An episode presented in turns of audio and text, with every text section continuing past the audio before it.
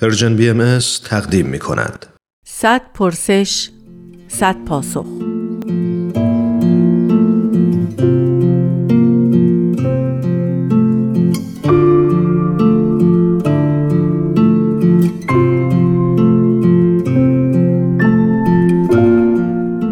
پرسش چهل و چهارم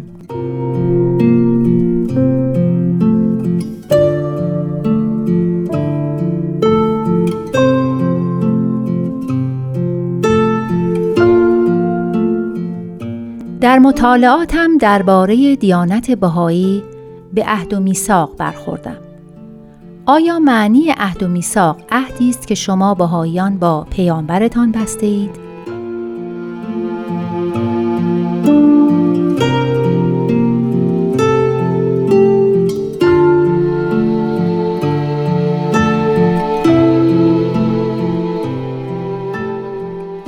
روزتون بخیر وحید خورسندی هستم یکی از معانی عهد می تواند عهد ما با پیامبران باشد. یعنی اینکه ما با پیامبرمان پیمان بستیم که از او اطاعت کنیم و رضای خودمان را بر رضای او ترجیح ندهیم و خودمان را مقدم بر او ندانیم. این همان چیزی است که در کلمات مکنونه که اولین تقریبا جزو اولین آثار حضرت بهاءالله هست از ما خواسته شده است. یک عهد دیگر هم هست که پیامبران با پیروان خود میبندند و آن این است که به حقیقت وفادار باشند و وقتی پیامبر بعدی میآید به تعصب در مقابل او نیستند و به او مؤمن شوند. در ادیان از این عهد به نام عهد الست یا عهد اولیه نام برده شده است. اما میثاق به معنای پیمان چیزی است که در دیانت بهایی معنای عامتری پیدا می کند و حافظ بهایان و دیانت بهایی از تجزیه و تشعب و تبدیل شدنش به یکی از فرقه های خودخواه جهان است. در اولین معنا این است که ما بهایان پیمان میبندیم که فرمایشات پیامبر خود را بدون چون و چرا اطاعت کنیم. پس وقتی او فرمود که بعد از من به حضرت عبدالبها متوجه باشید بهایان عالم این کار را کردند و پس از آن به حضرت ولی امرالله و پس از آن به بیت اعظم متوجه بودند. هیچ زمانی نیامدند و رضای خودشان را در مقابل این نص الهی قرار بدند به این ترتیب به خلاف سایر ادیان این میثاق دیانت بهایی را از انشاب حفظ کرد. اما خود حضرت عبدالبها و توضیحات دیانت بهایی معنای بسیار زیباتر و عامتر هم به میثاق داده است.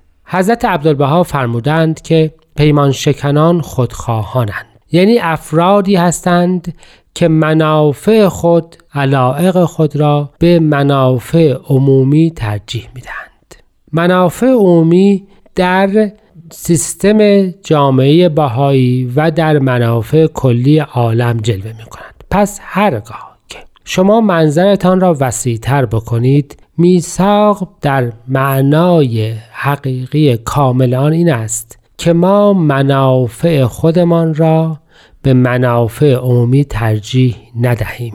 آن چرا که خداوند برای ما نخواسته هرگز مخواهیم. به این ترتیب است که میثاق در معنای عام حافظ وحدت جامعه بشری حافظ سلامت دستگاه های ساخته شده در جامعه بشری. حافظ نهادهای موجود است. چون زهری که همه اینها را به تدریج از حالت اولیه خود خارج کرده و آنها را به صورت آفت جامعه بشری در میآید این است که دستن در کاران این نهادها منافع شخصی خود را بر اهداف تأسیس این نهادها ترجیح می دهند و به تدریج آنها را به ابزاری برای خود تبدیل می کنند.